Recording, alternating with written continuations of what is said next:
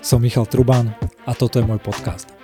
Dnes s Martinom Poliačikom o tom, ako mať poriadok v hlave. Dnes tu máme Martina Poliačika, ktorý je rek- rektor alebo lektor kritického myslenia. A je to dlhoročný politik, ktorý si dáva teraz krátku pauzu a zmenil sa na podnikateľa. Zároveň je to aj kamoš a človek, s ktorým som sa ja pripravoval na rôzne politické diskusie. A budeme sa dneska hlavne baviť o tom, ako mať poriadok v hlave a ako lepšie argumentovať a rozprávať sa medzi ľuďmi, ale preberieme aj nejaké iné témy. Tak vítaj Martin. Nazdar, čau. Ty si teraz napísal takú knihu, ktorá sa volá Poriadok v hlave, alebo Hlava v poriadku. A ty máš uh, poriadok v hlave? Záleží, že v čom. Hej, že aj e, tie veci, ktoré si nosíme v hlave, sú rôznych kategórií a, a myslím, že niektoré mám upratané lepšie a niektoré horšie. A tam, kde sa snažím mať dostatočný poriadok v hlave na to, aby som to mohol učiť niekoho iného, je práve vlastne tá práca s informáciami a e, nejaké základné zatriedenie dát, ktoré využívame pre komunikáciu a rozhodovacie procesy. A tomu sa venujem teda 25 rokov, tak si myslím, že aspoň taký poriadok, aby som vedel byť pre niekoho iného užitočný, tam mám, ale sú veci v mojom živote, kde mám totálny bordel, typu organizácia času, hej, napríklad, kde by som si nikdy netrúfol dávať niekomu nejakú radu, lebo všetci ľudia, ktorí so mnou niekedy pracovali, vedia, že tam som rád, keď umenežujem sám seba a nie to ešte, aby som radil niekomu inému. Prečo si si napríklad nezačal upratovať uh, napríklad v tejto veci, keď si videl, že nie si v tom dobrý, uh, napríklad v tom manažovaní času alebo čokoľvek, že uh, prečo si si nepovedal, že toto chcem zlepšiť? Tak ja som si to povedal, ale cítim, že tam mám limity a, a druhá vec je, že myslím si, že pri niektorých veciach hlavne pri abstraktnom myslení a nachádzaní napríklad nových možností riešenia nejakých situácií alebo pri nachádzaní nových myšlienok pre školenia alebo pre prednášky. A si potrebujem zachovať to také široké myslenie a a skôr už fungujem tak, že sa obklopujem ľuďmi, o ktorých viem, že dokážu niektoré veci potom dotiahnuť ďalej uh, za mňa. Že viacej sa spolieham na spoluprácu s ľuďmi, ktorí to v hlave majú usporiadané inak, než by som sa ja snažil byť vo všetkých veciach dokonalý. Preto sa pýtam, lebo to ma tak napadlo, že vlastne veľa ľudí môže mať toto isté s tým kritickým myslením, že tebe sa nechce organizovať si čas a chápe, že v niečom si horší a veľa ľudí si povie, že OK, že mne sa nechce upratovať si v hlave a vedieť argumentovať, lebo však viem sa normálne rozprávať. Od malička som vyrastal v nejakom gete, v nejakej škole, kde som to prežil a musel som sa vedieť ako keby dohodnúť aj s rodičmi a potom, potom v robote. Prečo je to dôležité mať takéto upratané v hlave, alebo čo sú také hlavné benefity toho? Samozrejme, že je na každom človeku, že či chce alebo nechce, hej, že ja to nebudem teraz e, doručovať ku dverám, jak jeho vystane. To neviem. Možno. Dobrý deň, prosím Niekedy Cítite, to tak... že máte bordel v hlave? Tu je výborná knižka, môžeme sa o tom porozprávať, nie?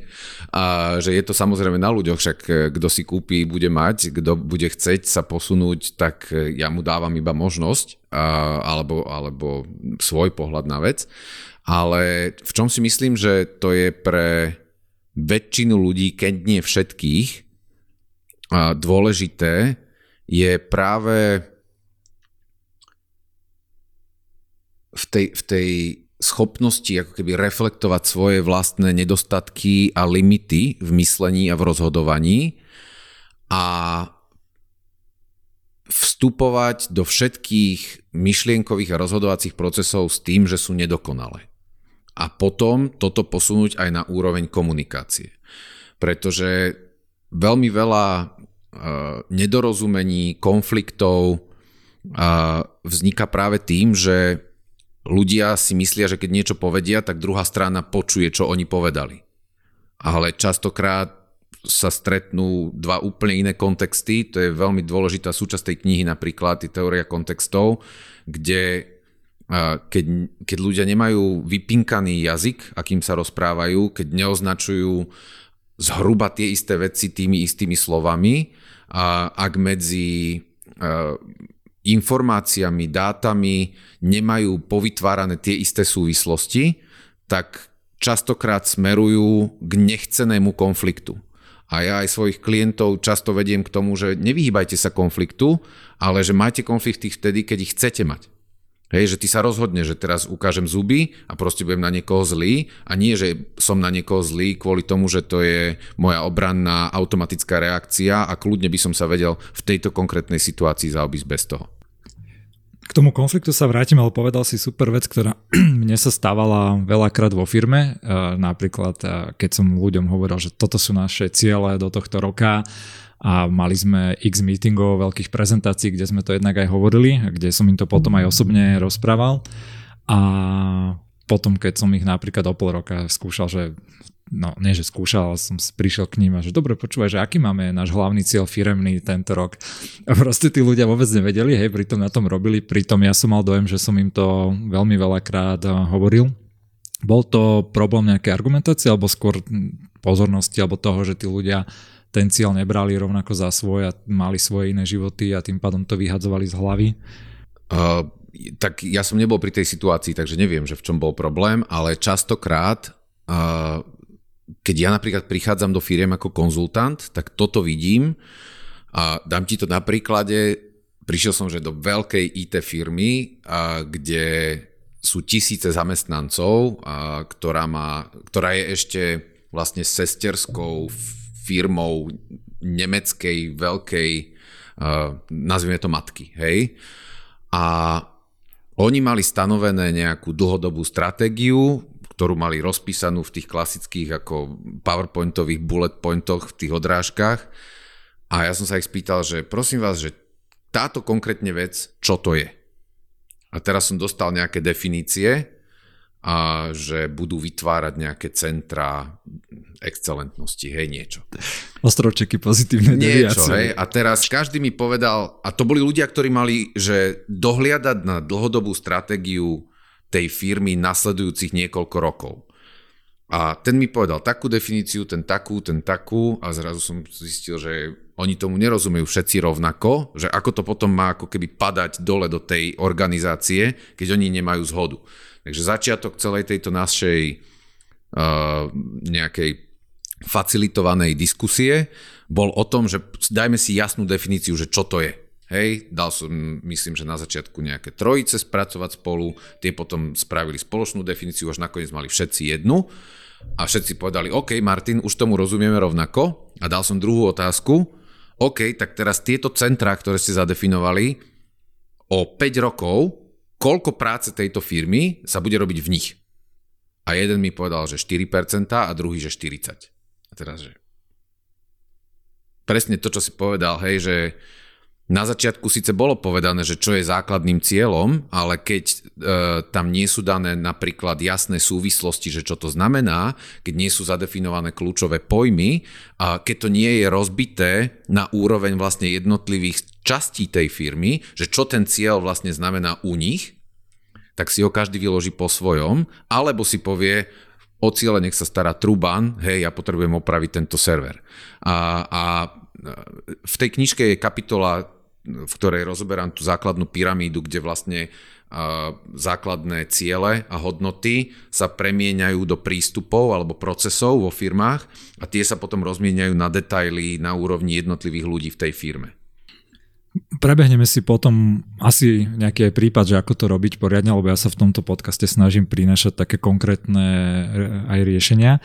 Ale mňa zaujímalo teraz, keď si hovoril ako si riešil ten problém, tak som nás chcel vedieť, že dobre, že ako sa to rieši a ty si sa pýtal veľa otázok tých ľudí, že je toto správny postup, teraz manažerský alebo pri komunikácii ľudí vlastne im niečo povedať, ale potom si to overovať a neustále sa pýtať, že či tomu tak rozumejú, lebo toto som ja napríklad nikdy nerobil. Hej, vo firme, keď si tak úprimne poviem, že povedal som tým ľuďom, toto je nejaký cieľ, ale že by som sa v rámci tej debaty, tej komunikácie, že tým ľuďom som chcel niečo dozdať, sa ich pýtal, že ako to pochopili a vzájomne si to ešte synchronizoval, tak toto som nerobil.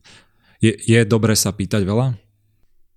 Tak e, ja keď tam prídem ako systematický filozof, ako facilitátor diskusie do IT firmy, ja nemám inú možnosť. Hej, že, že ja vôbec netuším, čo oni robia. A to vedia oni a ja tam nie som na to, aby som vedel, čo robia ani čo majú robiť. Moja práca je vlastne zladiť ich kontexty na takú úroveň, aby do budúcnosti mali aspoň základné spoločné pochopenie tej najvyššej vrstvy ich každodennej činnosti. A pretože inak do toho vstupuje vždy politika, partikulárne záujmy jednotlivých ľudí, mocenské spory, uh, uťukávanie as we go, hej, že na, na káve a na cigaretke sa dohodneme, ako to vlastne ideme robiť a meetingy sú iba pro forma. A my sa snažíme vo firmách robiť presne to, že tie meetingy majú byť zmysluplné a to nespravíš bez toho, aby si sa ľudí pýtal.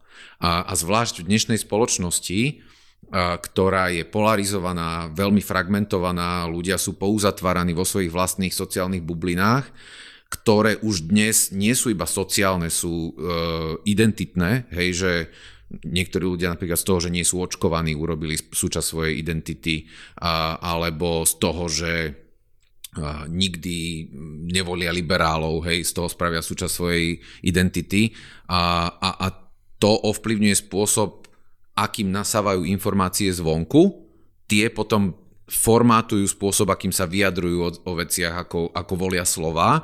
A to, keď sa ti potom prednesie do toho kolektívu pracovného, tak to môže aj na, na bežných technických veciach vyrábať problémy.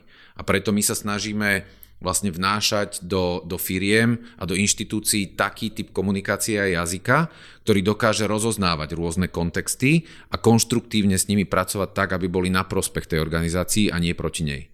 Dobre, skočme asi k tomu konkrétnemu prípadu, že predstav si, že dobre, ja som šéf firmy, buď majiteľ alebo nejaký manažer, mám pod sebou nejakých 7 ľudí, šéfa marketingu, ja neviem, mojho COO, šéfa helpdesku, šéfa serverov, techni- technického šéfa a teraz ch- chcem im povedať cieľa do ďalšieho roka alebo nejakú našu víziu, že čo chcem, chcel by som ja ako majiteľ firmy alebo podnikateľ alebo líder, aby tento rok bol najlepší, ak, aký sme mali, to znamená, že najlepšiu atmosféru vo firme, aj najlepšie čísla, obraty, že to rastie, že budeme robiť málo chýb.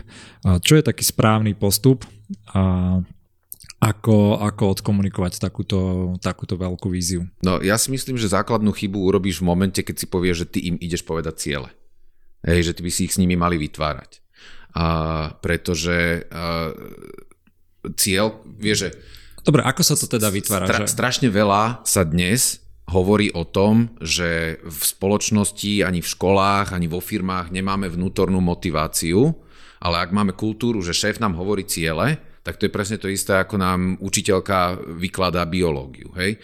Takže ty môžeš mať samozrejme nejakú predstavu o cieľoch a ako majiteľ tej firmy je úplne legitímne, že ju budeš presadzovať.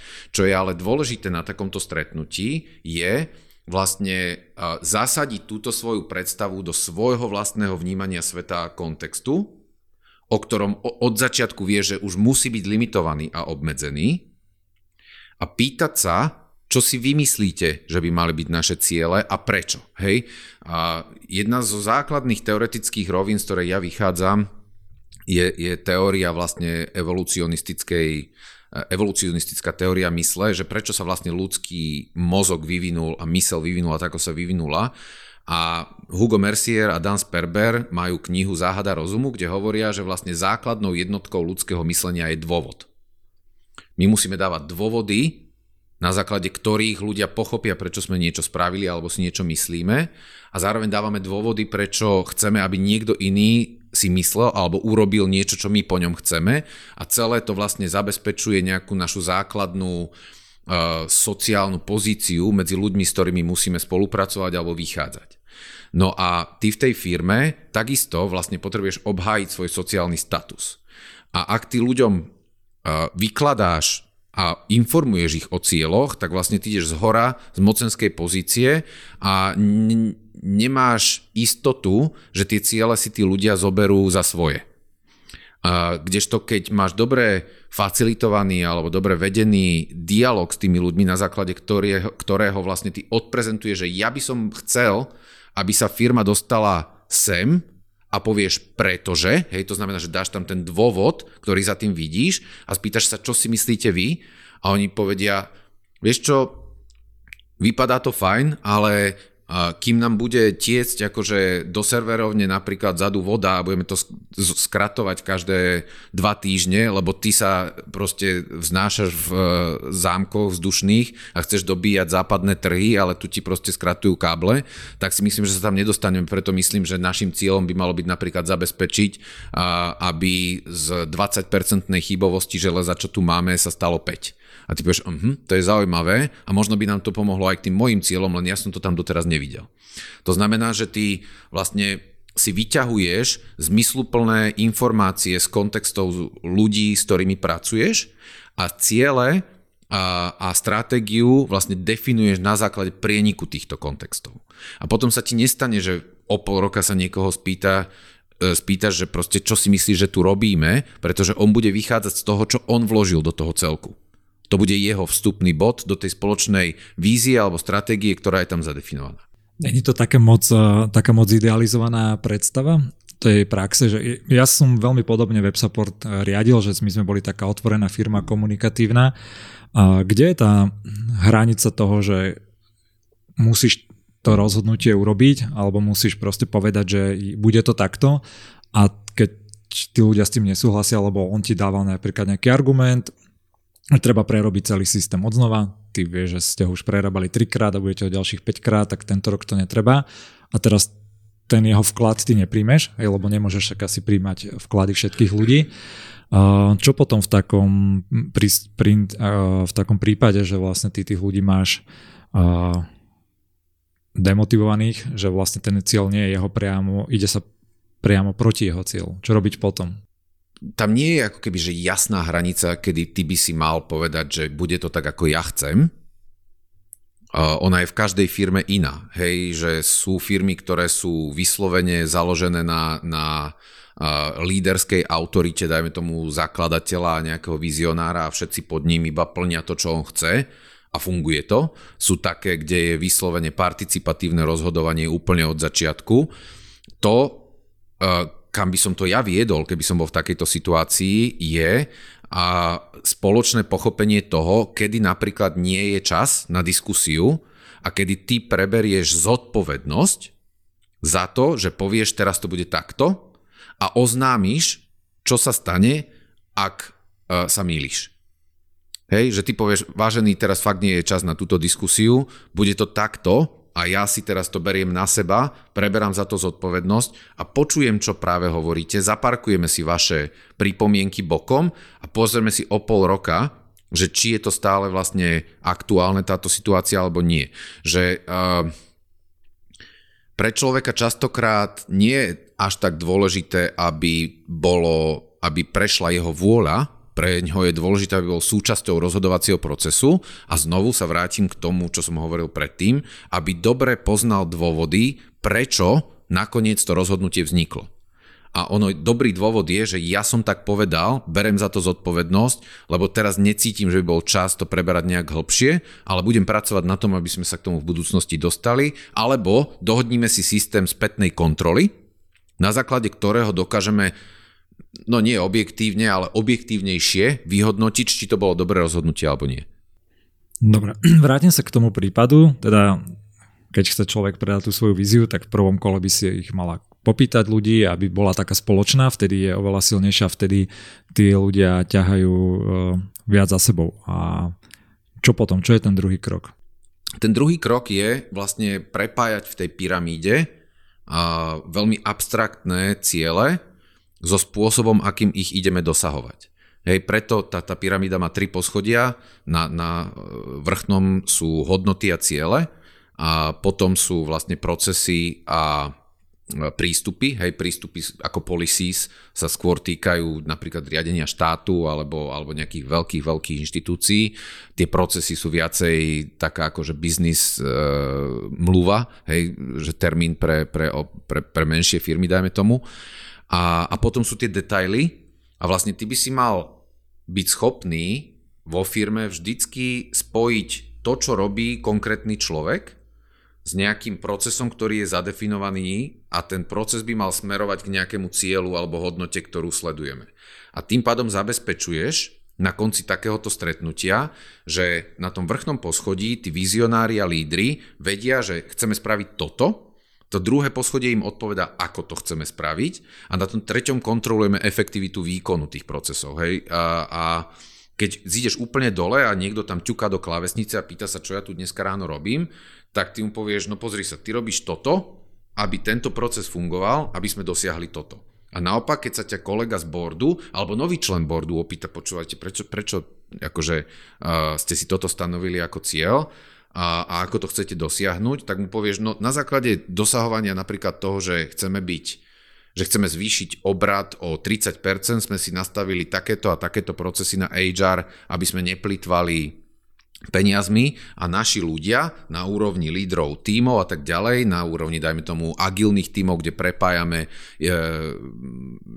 know-how medzi viacerými týmmi dokopy, sa nám podarilo ušetriť už minulý rok 20%, teraz chceme ušetriť ďalších 20%. Hej, to znamená, že uh, zmysluplne prepájať uh, všetky tri úrovne riadenia aj tej firmy, aj rozmýšľania o nej, tak a vlastne tým cieľom by mala byť zmysluplnosť. Hej, že aj tí maličkí pešiaci, ktorí dajme tomu sú veľmi ďaleko od riadenia, sa vedia dopracovať k tomu, že prečo robia to, čo robia a naopak vlastne tí, ktorí sú ako keby otrhnutí od každodennej reality na úrovni toho vedenia, by mali byť schopní povedať, že ako naše rozmýšľanie sa pretavuje do každodenného života. Toto je celkom pekný framework a práve to prepájanie sa robí tou komunikáciou. A tamto vlastne v skutočnosti asi v tej implementácii zlyháva, lebo presne napíšeš si, dáš si nejaké KPI, ciele, dáš procesy, ľudí kontroluješ, to máš rôzne meetingy, ale stále ten stroj veľakrát škrípe. A, a tá najdôležitejšia vec, ktorú vlastne aj ty učíš, je vlastne tá komunikačná, tá prepájacia. Ako teda presvedčiť alebo vysvetliť tým ľuďom, ktorí neviem, robí napríklad na helpdesku u nás, poviem vo firme. Je to ťažká robota, ale volajú tie zákazníci nahnevaní a on chápe asi nejako mentálne, že prispieva k tomu, že sa k predajom a k tej firme prispieva si k tomu, aby mal výplatu, je to nejaký jeho job, že ako, ako ľudí, aký máš framework na tú komunikáciu, alebo ako ľudí presvedčaš uh, o tom, alebo ako im hovoríš to, aby pochopili veci, ktoré chceš, aby pochopili. Ja toto nerobím.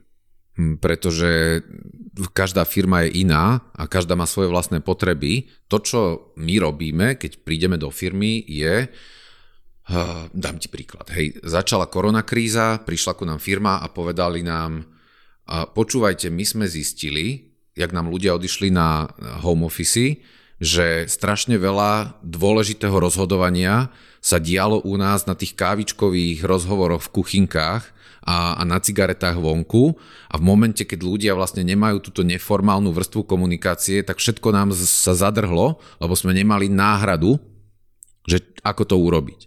A naša práca v tej chvíli je vlastne prísť do tej firmy, porozprávať sa s tými ľuďmi, že vlastne aký typ potreby bolo naplňaný v momentoch, keď odchádzali na tie kávičky, s kým sa chceli rozprávať a ako a vlastne dávať odporúčania, ako napríklad v onlineovom prostredí toto je možné nahradiť, bez toho, aby to bolo napríklad kontrolované vedením. Hej, že ty musíš mať vlastne neformálne kanály na komunikáciu, kde, ktoré nahradia ako keby to kávičkovanie a tak ďalej, aby to začalo fungovať, alebo ich nahradiť nejakými formálnymi, ktoré budú plniť rovnakú úlohu. To bola jedna vec. Alebo uh, bola firma, ktorá zra- mala, mala ako keby veľmi štedrý prístup ku svojim zamestnancom a zrazu im potrebovali uh, vysvetliť, že prečo sú dôležité seky v budžetoch na to, aby tá firma vôbec prežila. A, a oni povedia, že my chceme ľuďom povedať toto a my sa rozprávame s jednou aj s druhou stranou a nastavujeme nejakú komunikačnú stratégiu, uh, vďaka ktorej uh, dokážu tú vec potom odkomunikovať. Čiže ty tých ľudí to neučíš, aby to sami urobili, ale vy im to v tých firmách komunikujete medzi sebou? Nie, my... Ten obsah konkrétny, myslím, že my príde... dávame, hej, odporúčania, ako to by to mali oni odkomunikovať tam, e, kde treba. A, a skúšame potom aj, aj vlastne a, otestovať alebo zmerať, že či tá komunikácia reálne prešla na druhú stranu. To, toto bol podľa mňa dobrý príklad, lebo to je taký, taká ťažká komunikácia, alebo ťažkú vec odkomunikovať niekomu, že buď znižujem výplaty alebo, alebo budžety. Ako teda komunikovať takúto ťažkú vec? Ako povedať zamestnancom, že budú mať menej peňazí? Tak e, je to tá transparentnosť v odhalení kariet. Hej, že proste v momente, keď ty potrebuješ ukázať, že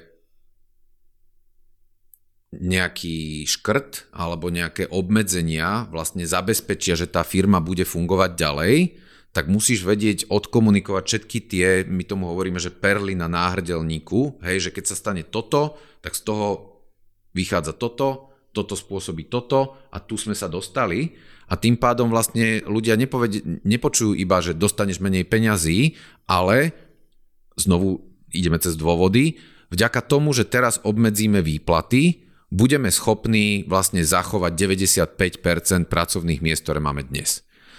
Iná možnosť je prepustiť 30% ľudí a platy nechať, a, ale my si myslíme, že je lepšie dať ľuďom nejaký typ istoty, než uh, vyhradiť iba 70%, ktorým tú istotu dáme a ostatných necháme vo veľmi ťažkých časoch vlastne na ulici alebo na holičkách. Takže uh, pre nás je dôležité počúvať, čo napríklad uh, to HR oddelenie tej firmy hovorí a v nejakej chvíli zastaviť a povedať, počkať, Myslíte si, že čo ste práve teraz povedali, je vec, ktorá je známa vašim zamestnancom? A oni povedia, ve to je úplne jasné. A v momente, keď mi niekto povie, že ve to je jasné, začína moja práca. Hej? Prečo je to jasné? Ako je to jasné? Na základe čoho? Kto to tým ľuďom komunikoval? A z čoho by ma, z čo, na základe čoho si myslíte, že táto vec by im mala byť známa? A vlastne my zrazu dokladáme nové dieliky do tej argumentačnej štruktúry a oni povedia, ty kokšo, fakt? A veď my sme im to nikdy nepovedali, len sme si mysleli, že to je jasná vec a zrazu vlastne keď, uh, keď za každým tvrdením je nejaké vysvetlenie a dokonca existuje nejaký dôkaz, na základe ktorého ukážeme, že to tvrdenie je platné, tak uh, ľudia na základe toho, že tie dôvody vyhľadávajú a pýtajú si ich, lepšie chápu, prečo im niekto tvrdí to, čo im tvrdí. Čiže taká tvoja rada, ako som si ja z toho tak pochopil, je, že keď aj komunikuješ aj ťažké veci, ale asi hociaké, tak je si dať pozor alebo sa sústrediť na to, aby si ich dostatočne vysvetlil. Dôvody, že prečo ukázal celú transparentnosť a snažil sa to tým ľuďom vysvetliť tak nie, že tuto máš informáciu a nerieš, hej, že bude menej peňazí alebo čokoľvek a za, postaraj sa o seba, ale snažiť sa im proste vysvetliť celý zmysel toho, že prečo. A tam je to potom ťažké vo veľa firmách, keď toto chceš ukázať a potom tí zamestnanci si pozrú, že dobre, ale my tu síce máme menej peňazí, ty nám to tu krásne vysvetľuješ, ale ty chodíš stále na nejaké drahé dovolenky, máš nejaké autá a podobne, že tam asi treba, aby bola súčasť tej komunikácie aby nasledovali aj nejaké činy, že nemôže to byť v nejakom rozpore, nemôžu to byť také bullshity. No jasné, hej, čo akože tým ľuďom. musíš byť konzistentný hej. nejak. Mňa, mňa ešte zaujímalo jednu, jedna dobrá vec, teda, ktorú si hovoril a čo sme my mali tiež vo firmách viacerých, že to sú tie neformálne meetingy a, a tie kávičky. A však vznikli aj rôzne nástroje, napríklad jak Slack, kde sú vlastné grupy, aj u nás sa to, sa to veľakrát robilo, že bola nejaká oficiálna marketingová skupina, kde boli aj neviem, šéfovia ale potom bola separátna, kde si tí zamestnanci urobili bez šéfov. Hej. A však samozrejme, že tí šéfovia sa to dozvedeli a to je aj v každý, vo veľmi veľa firmách toto je. A a jak sám, keď som sa to napríklad dozvedel, tak som mal veľakrát také, že počkajte, vedia, ja chcem byť v tej skupine, však my sme tu takáto firma, že, ale potom som im akože nechal ten priestor, radšej som nechcel čítať, čo si tam píšu. A, a ako sa ty pozeráš na toto, alebo respektíve ako riešiš takýto problém, keď vlastne sú meetingy, ktoré sú oficiálne, kde sa to všetko rieši, kde by mali byť tie reálne tvorivé, otvorené, ale či už onlineové, offlineové, ale v skutočnosti potom to reálne sa deje mimo firmu. Je to nejaký štandard, je to niečo, čo tá firma by mala e, ako keby si opraviť, alebo zrušiť oficiálne meetingy, nechať to len také neštandardné, že ako sa ty pozeráš na toto, lebo z môjho pohľadu je takéto neofici- že je to taká súčasť tej roboty, že s tým moc veľa ne- neurobíš. ja si nemyslím, že tu existuje nejaký zlatý štandard, hej, že takto by to malo byť. Uh, jediné kritérium, na základe ktorého ja by som pomeriaval, čo funguje, je, či informácie prechádzajú a, a či rozhodnutia sú robené vždycky na základe čo najinformovanejšieho stanoviska toho týmu. A iná vec, z ktorej napríklad vychádzam e, pri, pri práci je, že častokrát tým dokáže spolu urobiť lepšie rozhodnutie ako osamotený genius. E, priemerne intelektuálne nadaní ľudia 5-6 väčšinou spravia lepšie rozhodnutie ako jeden osamelý genius, ktorý s nimi nemôže komunikovať. Čím to je? Uh, je, to, je to niečo, čomu, čomu sa v kognitívnych vedách hovorí uh, epistemická ostražitosť a, a to je očakávanie, že iný človek svojou argumentáciou a svojimi dôvodmi sa snaží ťa dotlačiť niekam, kde by si ty normálne nechcel byť. Ale tú ostražitosť ty máš iba voči iným, máš ju veľmi málo voči sebe. A tým, keď je otvorená dobrá komunikácia v týme, tak vlastne tá epistemická ostražitosť voči iným slúži na pilovanie argumentov, ktoré sa pohybujú niekde v strede medzi tými ľuďmi a, a ten, ten osamelý genius ju voči svojmu vlastnému mysleniu nemá.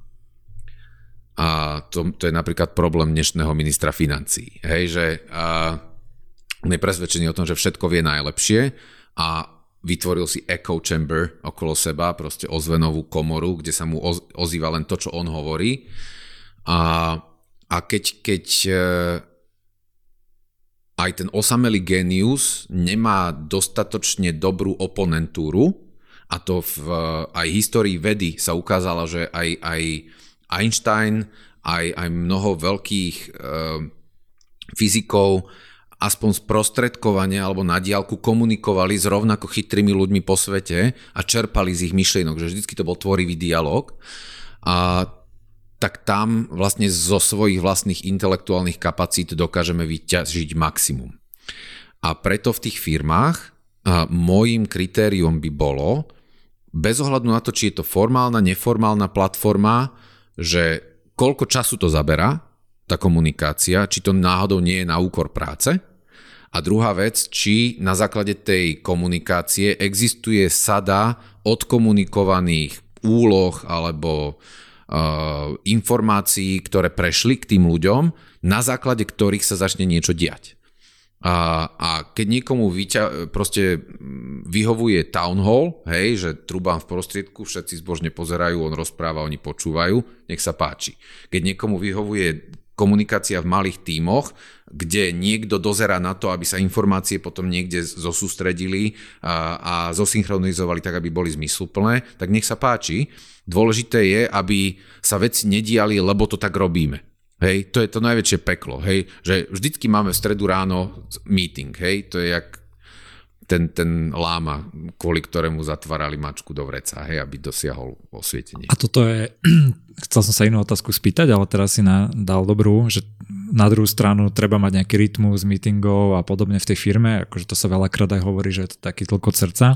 A čo by si ty akože na, na, namiesto toho robil? Že nemať Oni, kľudne si ich nechajme, ale nech sú zmysluplné. Nech vždy vieme, prečo to tak je a to, keď... Ako to prakticky, že zistuješ toto, že, že to je zmysluplný meeting? Lebo to je v skutočnosti prakticky veľmi ťažké, teoreticky super to povedať, že každý meeting by mal byť zmysluplný. Ako zistíš, že je meeting zmysluplný? Napríklad ho vynecháš. Jeden týždeň. Necháš proste, v stredu nebude meeting. A nech...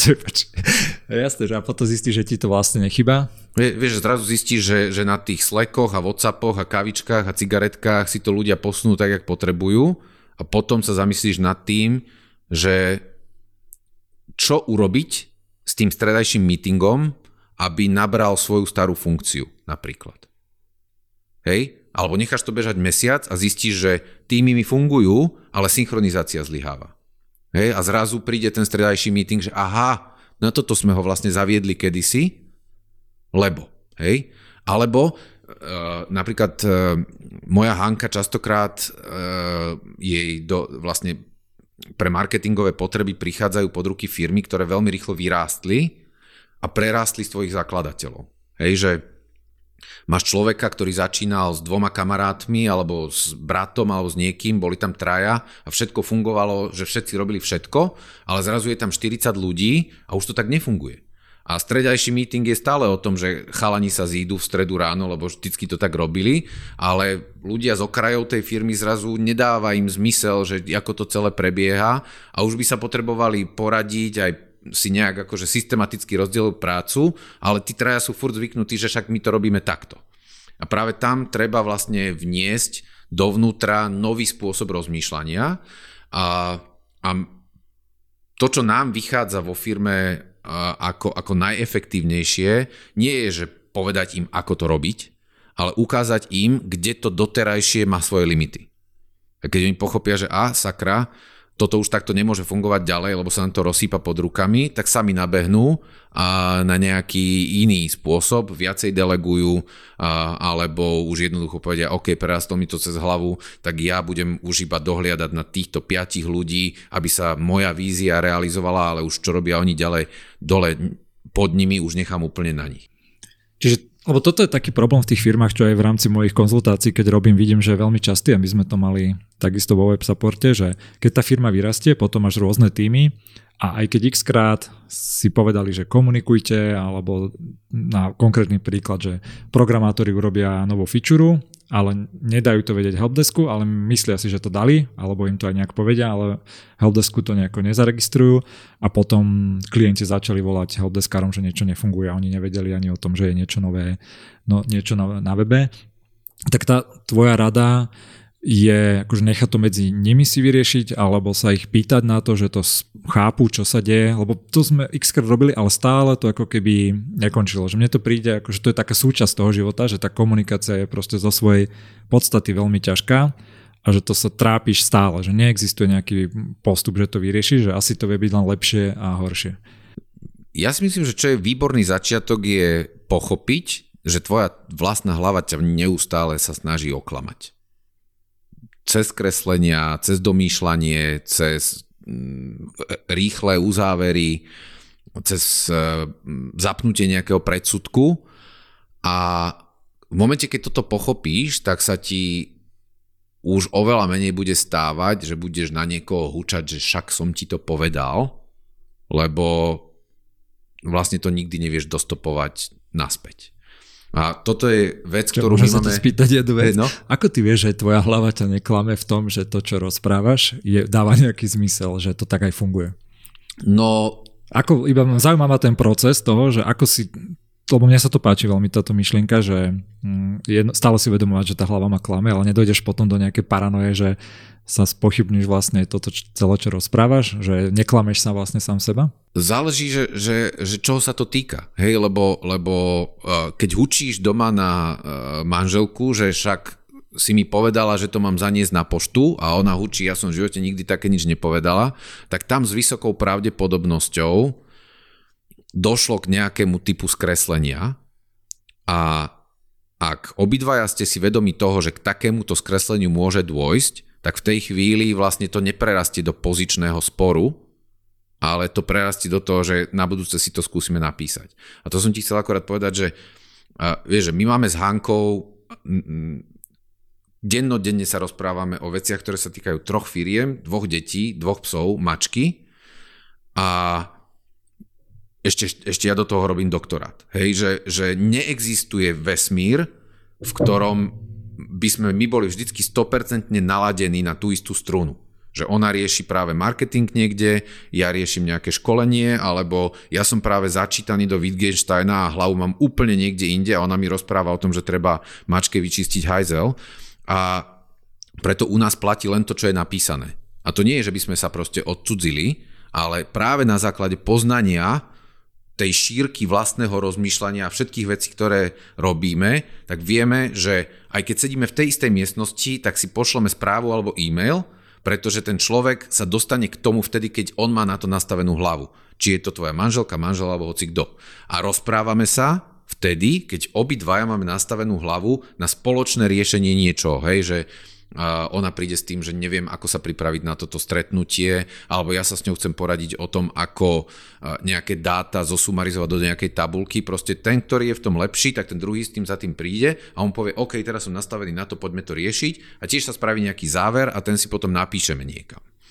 A, a takto vzniká byrokracia. E, no, to nie je byrokracia. E, Ako to potom vieš ukontrolovať v nejakej normálnej miere? Lebo ja si viem predstaviť, že presne toto vie aj vo firmách, aj takisto v vzťahoch asi mm, potom naraz, hej, že vo firme, keď nemáš, keď ste len dvaja, ale 4 a 5 a keď sa už dostaneš do takého toho levelu, že že nebolo to napísané, tak to je pravda, tak všetci začnú robiť zápisy z meetingov, ktoré potom sa už aj, aj nerobia, nikto ich aj nečíta, zasa vejstuješ strašne veľa času na to, aby si niečo posielal.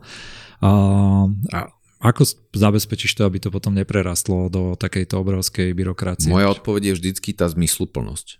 Hej, že uh, v momente, keď niečo zavedieš, tak by všetci ľudia mali byť informovaní o dôvode, prečo sa to zavádza čo im dáva možnosť kontrolovať, či to stále plní svoju funkciu a v nejakej chvíli namietať, že tá funkcia sa stratila. A ja keď som prišiel v Montessori škole do triedy, kde mi prišli 6-roční prváčikovia, tak ja som im nehovoril o tom, aké sú pravidlá v tej škole, ale som si s nimi sadol na čistý papier a pravidlá sme si napísali. A tým pádom v momente, keď nejaké dieťa napríklad niekomu zobralo knižku, tak on neukazoval na to, že pravidlá hovoria, že sa to nemá robiť, ale povedal, však sme sa na začiatku dohodli a všetci sme tu podpísaní, že to takto nebudeme robiť.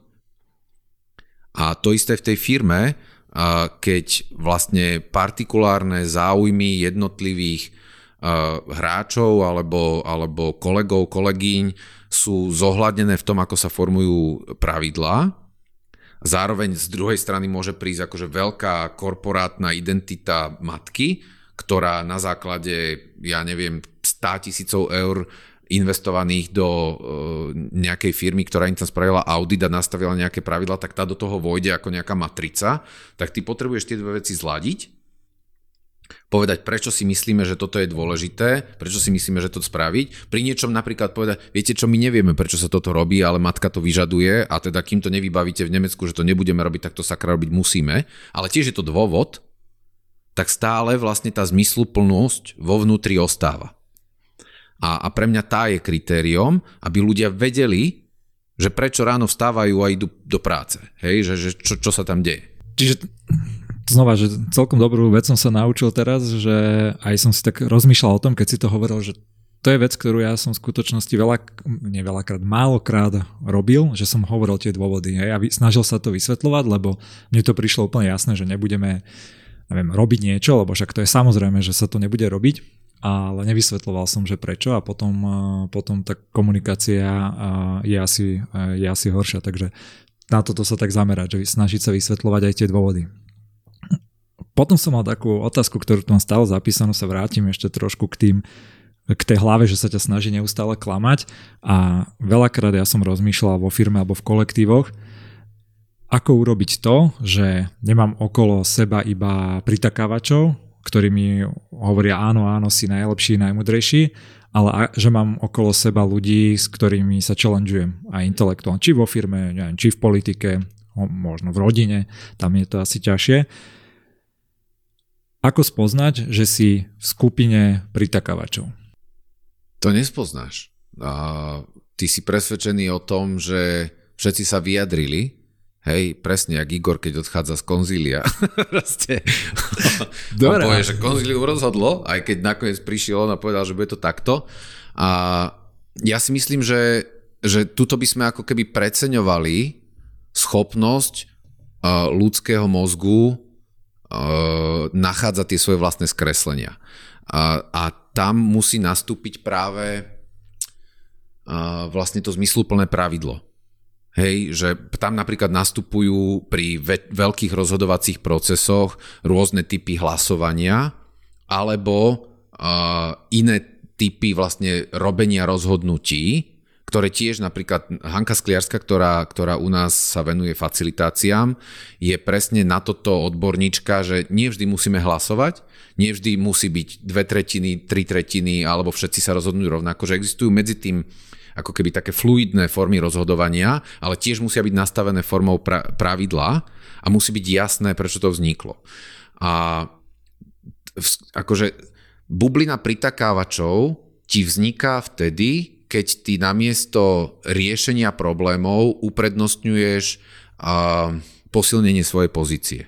Hej, a ja som to teda zažil niekoľkokrát, hlavne teda v politike, uh, že uh, som videl proste kolektívy plné veľmi chytrých ľudí, kde mnoho z nich proste muselo odísť, lebo alfa samec proste sa cítil, že, že tu sa ma nedostatočne akože počúva a, a tým pádom si nechával vždycky iba tých, čo prikyvujú a do nejakej chvíle to funguje, až kým uh, až kým vlastne nenarazí na svoje vlastné limity. Hej, a ja nemám odpoveď na to, že ako zistíš, že si v bubline pritakávačov a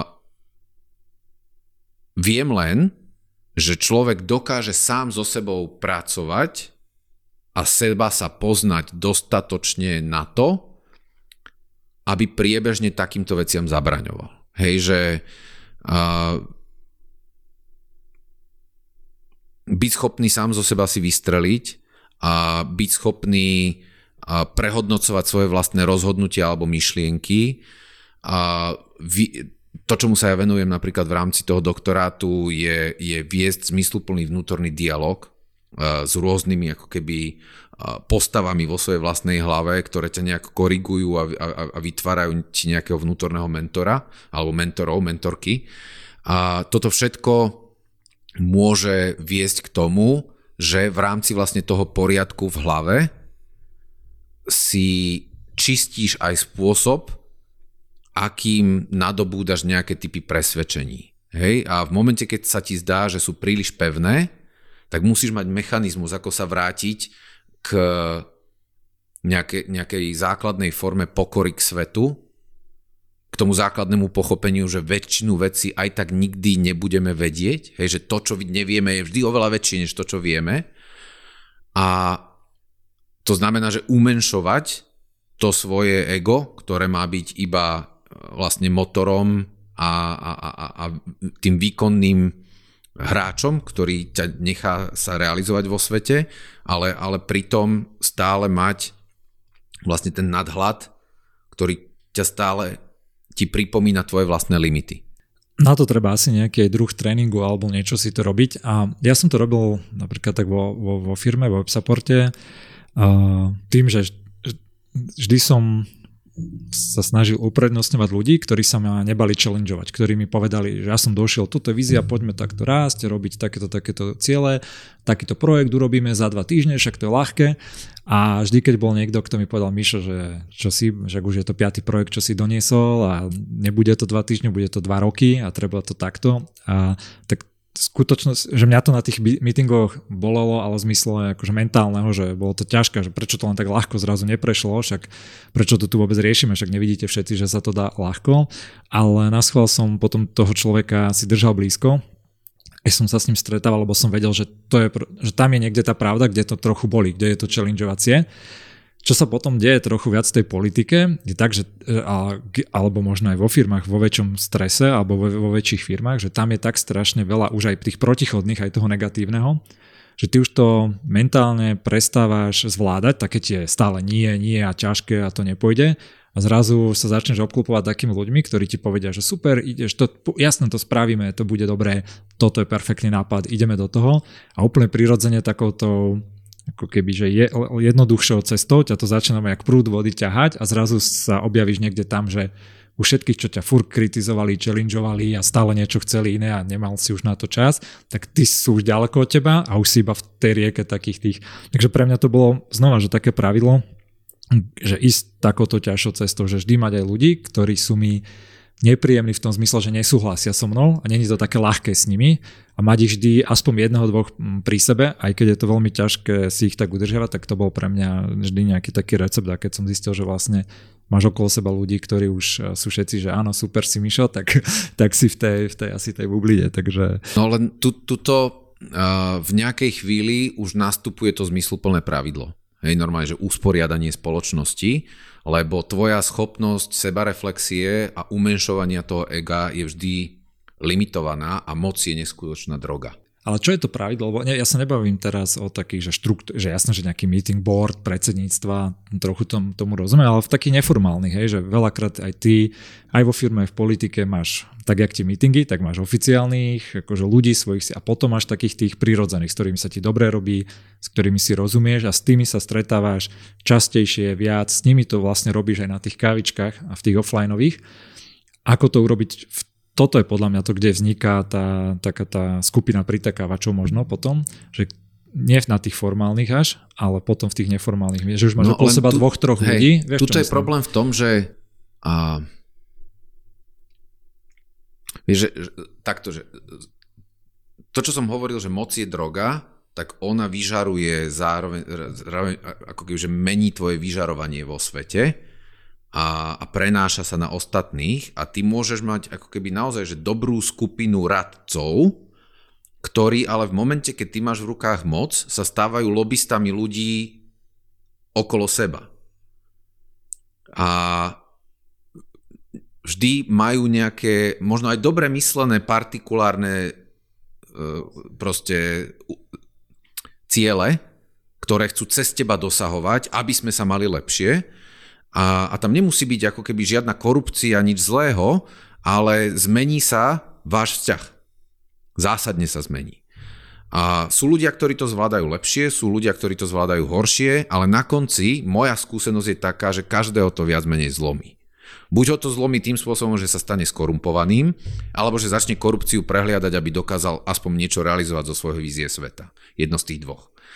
A preto vlastne hovorím o tom nastavení pravidiel, že tie by mali vždy počítať so zlyhaním tohto, to, tohto jednotlivca a vlastne nadradzovať ten verejný záujem nastavením pravidiel, a vlastne kontrolou, kontrolami a brzdami, tak aby, a, aby vlastne e, v momente, keď toho človeka tá droga zožere, tak ho tá hra vylúčila zo seba a násadí sa tam niekto iný toto chápem, ale teraz som myslel v takom tom svojom malom osobnom kruhu, že ako si tam urobíte kontroly, brzdy a protiváhy v tomto svojom, že jasné, že ty keď niekde vidieš vo firme už začneš niečo robiť zle alebo v tej politike záleží v akej krajine si, ako sú dobre tie pravidlá, ako ťa to dá dole, alebo naopak ako ťa to možno povyšuje, keď niekto príde na to, že, že sa to dá vlastne ináč. Ale teraz myslím v takomto svojom kruhu vlastnom, hej, že máš troch, štyroch hradcov, asistentov, kamošov, s ktorými akože na dennej báze sa stretávaš, makáš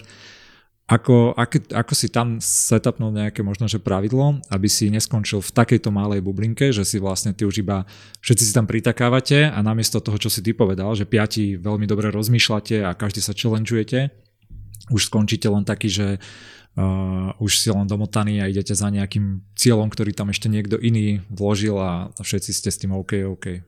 Dá sa niečo takéto Ty si mal niečo takéto sebe, či si sa spolial, že teba vyhodia, keď to ty prestreliš? Ja neviem, ja si užívam, keď so mnou ľudia súhlasia a zároveň mám veľmi rád zmysluplné dialógy, keď ti začne brnieť proste chrbát, že wow, ty kokšo, takto som nad tým predtým nerozmýšľal. A Vieš, ja si myslím, že, že, že sa tu snažíme ako keby nájsť nejakú zlatú cestu životom, ktorá ale nie je pre každého rovnaká. Hej? Že, že možno, že uh, pre niekoho žiť v kruhu pritakávačov a robiť niečo užitočné je, je zmysluplné prežitie 40-50 rokov, hej? keď je to školník, alebo tréner, alebo alebo je to niekto, kto vedie nejakú pílu niekde v lese a však, všetci robia, čo on povie, možno je najchytrejší na okolo, dokonca aj dobrý človek. Dobre, tak nech mu všetci pritakávajú s, s vysokou pravdepodobnosťou. To prispieva ku kvalite životov ľudí, ktorých on môže ovplyvniť. A tam nie nutne potrebujeme tam akože dosadiť teraz nejakého avatara zvonku, ktorý mu to celé rozbije, len preto, aby sa dopracovali nejakej vyššej pravde. Možno, že tam je to nastavené fajn. A ja si myslím, že to, čo, to, čo naša spoločnosť teraz potrebuje, je hĺbšie pochopenie mm, a prehodnotenie toho, že, že čo to vlastne vie byť človekom, že my sa teraz naozaj potrebujeme zamyslieť nad tým, a akým spôsobom zo seba vymačkať maximum v tej ľudskosti v rámci normálne, že prežitia ľudského druhu. Lebo z jednej strany na seba tlačíme sami, z druhej strany na nás tlačí umelá inteligencia a, a niekde medzi tým musíme naozaj nájsť zo seba to najlepšie, čo máme, aby sme tu prežili. Ako si sa ty nad tým zamýšľal? No ja sa nad týmto zamýšľam stále, vieš, že... Na čo si prišiel? Uh, ja napríklad veľmi veľa dneska rozmýšľam o, o, o polarizácii spoločnosti a že ako sa z nej dostať a zároveň si veľmi uvedomujem rolu, ktorú ja som v nej hral. Hej, že, že ja keďže som prišiel do parlamentu ako 29-ročný proste chalán, ktorý si myslel, že dokáže všetko rýchlo len silou svojich argumentov a výrečností spraviť, tak e, som častokrát prispel k tomu, že tam, kde som si myslel, že stojím na správnej strane histórie a možno som aj stál, som volil spôsoby a spôsob komunikácie a spôsoby konania, a ktoré zvyšovali polarizáciu spoločnosti a na konci som mohol zanechať alebo prispieť k tomu, že dojem bol, henty dvaja sa tam hádajú. A už nikto nepočúva obsah.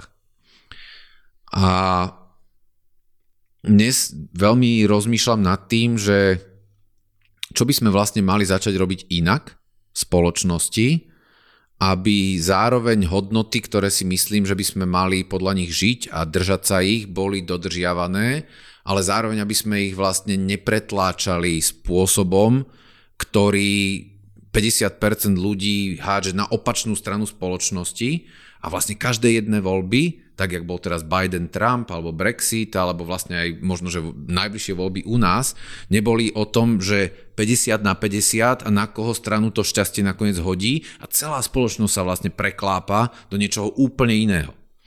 A nemám odpoveď zatiaľ. To som ti chcel povedať, že analýza dobrá, ale hey, nemám, že nemám na čo ju. si prišiel. A, a, a nikto ju nemá.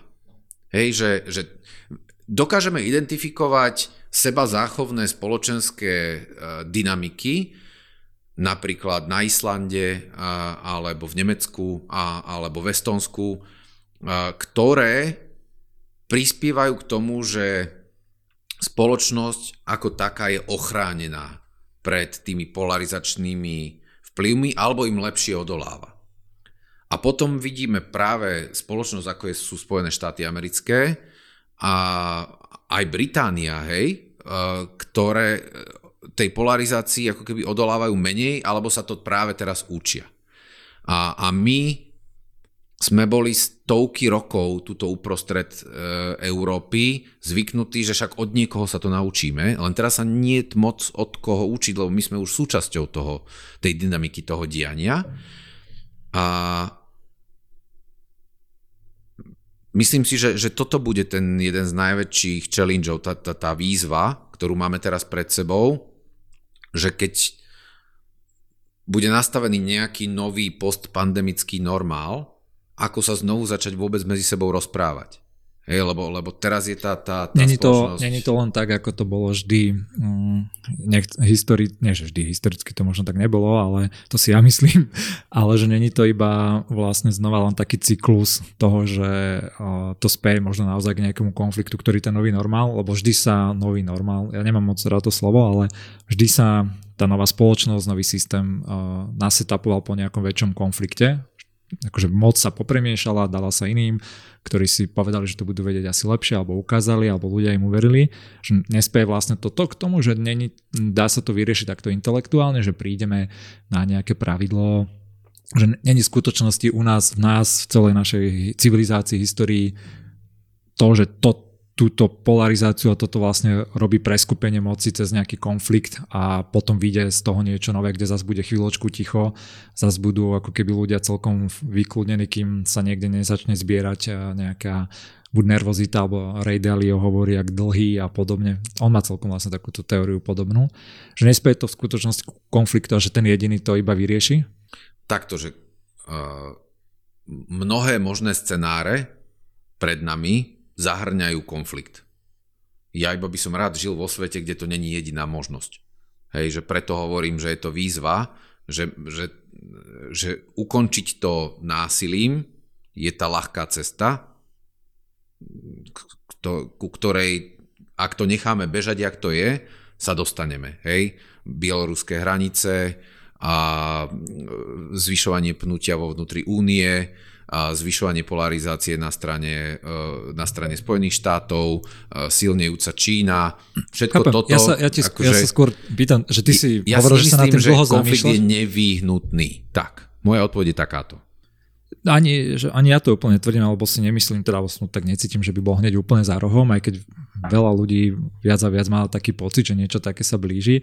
Ale skôr Uh, ma to napadlo sa ťa spýtať, keď ty si hovoril, že aj ty si snažíš urobiť ten poriadok v hlave, alebo rozmýšľaš nad tým, že ako tu polariť. A to nie len ty, že na tom asi tisícky, desať tisíce, asi aj múdrejších ľudí po celom svete presne. To dúfam. keby to, že to není na keby nás. budúcnosť sveta bola na Martinovi Poliačikovi. Hej, hej, to je bolo zle, no. A tak začal asi, keď si si aj pozeral možno po, po zahraničí niečo a že, a, že nikto na to ako keby neprišiel, že či sa na to vlastne dá prísť, vieš? Tak takto, že ne, nepovedal by som, že nikto na to neprišiel. Hej, že sú postupy v jednotlivých krajinách. A veľmi zaujímavé bolo napríklad sledovať zvládanie pandémie v rukách novozelandskej premiérky. Hej, ona bola super. A, že tam, a podľa mňa to, čo robí Zuzana Čaputová na Slovensku, je fantastická práca, a čo sa týka nejakej dopola, depolarizácia, nastavovania ako keby zdravých narratívov v spoločnosti. A takže že príklady máme, konec koncov to, čo robila Merkelová posledných 20 rokov, no akože čím to pomeriame, že to nefunguje, hej? Možno, že keby to nefungovalo, už dávno v tej vojne sme. Hej, že, že toto je najlepší z možných svetov a, a my máme nekonečné nástroje ľudskej kreativity, solidarity, láskavosti, ľudskosti, ktoré dokážu zvrátiť ako keby tie, tie silnejúce násilné a konfliktné tendencie. Je ich treba iba odhaliť a napríklad uh, vie, že, že, že keď sa začalo rozprávať o tom, o tom Kurzweil to nazval, myslím, že bod omega, alebo tak nejak, že v momente, keď umelá inteligencia presiahne ľudskú, a Singularita. Singularita, hej. A, takže tam tá umelá inteligencia akože bude lepšia ako to najlepšie z nás. A výbornú myšlienku som zachytil teraz v tom, v tom dokumente o sociálnych sieťach, čo beží na Netflixe, že dnes ale možno žijeme vo svete, kedy už umelá inteligencia presiahla to najhoršie v nás. Vieš, že ona ako keby tie prirodzené nastavenia, závislosť na dopaminových e, odpovediach a tak ďalej zneužíva proti nám a, a že pozrieť sa do toho s tým, že skúsme v sebe skôr vybudiť to dobré cez tú technológiu, než zneužívať to zlé, by tiež mohla byť jedna z ciest. A ja úplne súhlasím s tým, a ja to už roky hovorím, že, že my s vysokou pravdepodobnosťou smerujeme do nejakého typu konfliktu, ak niečo zásadne nezačneme robiť inak. A to, čo napríklad dneska v rukách máme, je práve tá obrovská kapacita umelej inteligencie, ktorá môže prispieť k nachádzaniu nových riešení, ak k tomu bude využitá. Akurát a podľa všetko v tejto dobe tá umelá inteligencia v tom konkrétnom asi type sociálnych sietí a týchto prispieva k tomu presnému opaku. Ale som rád, že sme si dali takúto vsúku o zachrane sveta a to som mal tak na konci pripravené, ale poďme sa vrátiť, mám ešte otázky k tým, k tým debatkám a tak, lebo však aj spolu, keď sme trénovali aj na nejaké televízne diskusie a, a aj na kopec veci, tak je, jedna, je jeden taký skill, alebo ako to povedať, že vedieť nejak rýchlo reagovať, alebo keď si taký vity, to hovoria po anglicky, alebo že vieš niekoho odpáliť, hej, že, uh, je, že niekto niečo povie a ty mu zadeliš naspäť takú, že ľuďom spadnú sánky alebo drop the mic, sa, sa tomu hovorí, ja som to nikdy nevedel, ani asi neviem, je to niečo, čo sa dá naučiť, alebo to musíš mať nejaký, že si taký typ človeka, alebo v detstve si si prešiel proste reperským getom v Petržalke, kde si proste musel, musel prežiť freestylovať a asi ako každý skill sa vieš tom posunúť, ako sa ty, ako učíte aj niečo takéto, že vedie dobre, dobre reagovať a rýchlo reagovať, alebo je to niečo, že treba si byť v kľude, rozmyslieť a pekne, pokojne povedať niečo?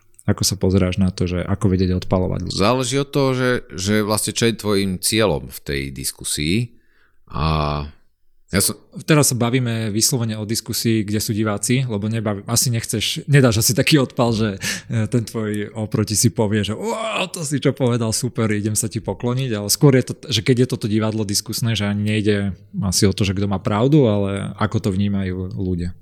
No veď toto je to, vieš, že, že zostreliť niekoho zase nie je až tak ťažké.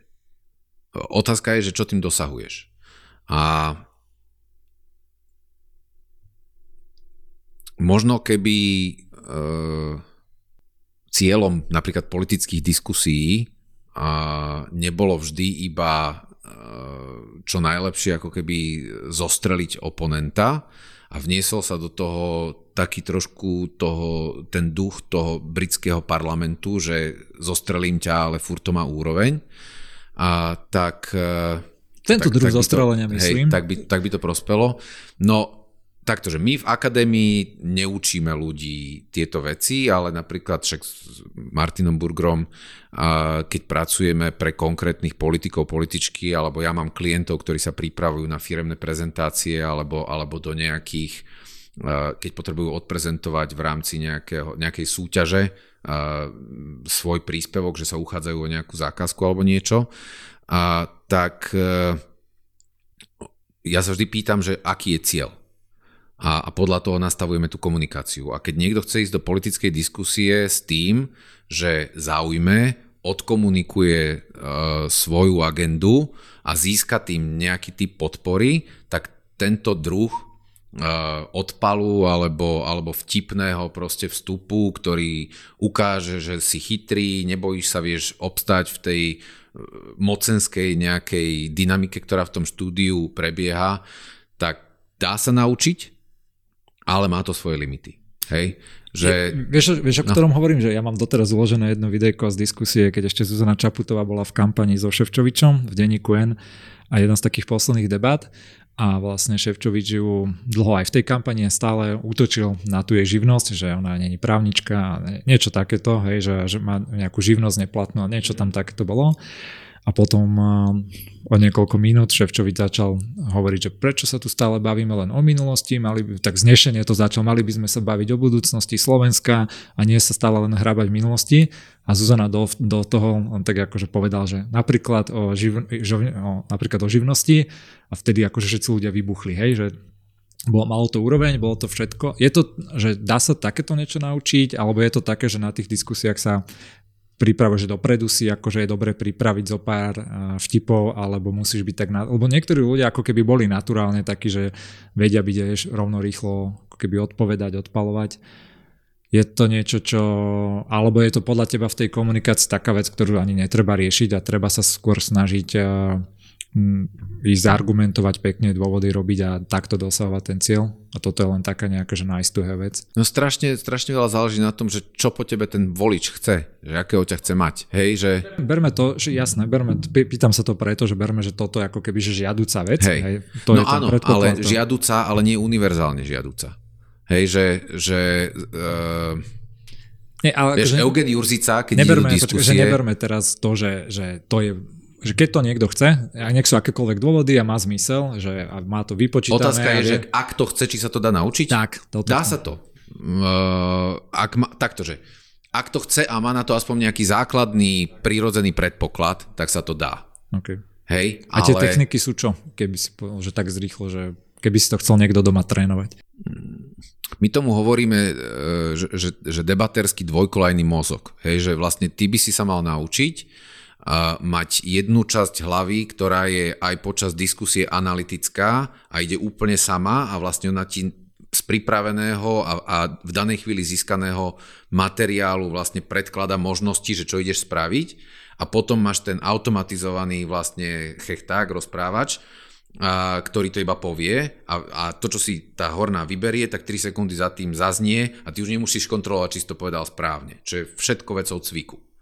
A ty potrebuješ vlastne e, čo najviac v čase rozdeliť tieto dve, že čím popredu dokážeš myslieť viac, tým viacej možností vyhodnocuje, že čo asi by si v tej diskusii mohol spraviť.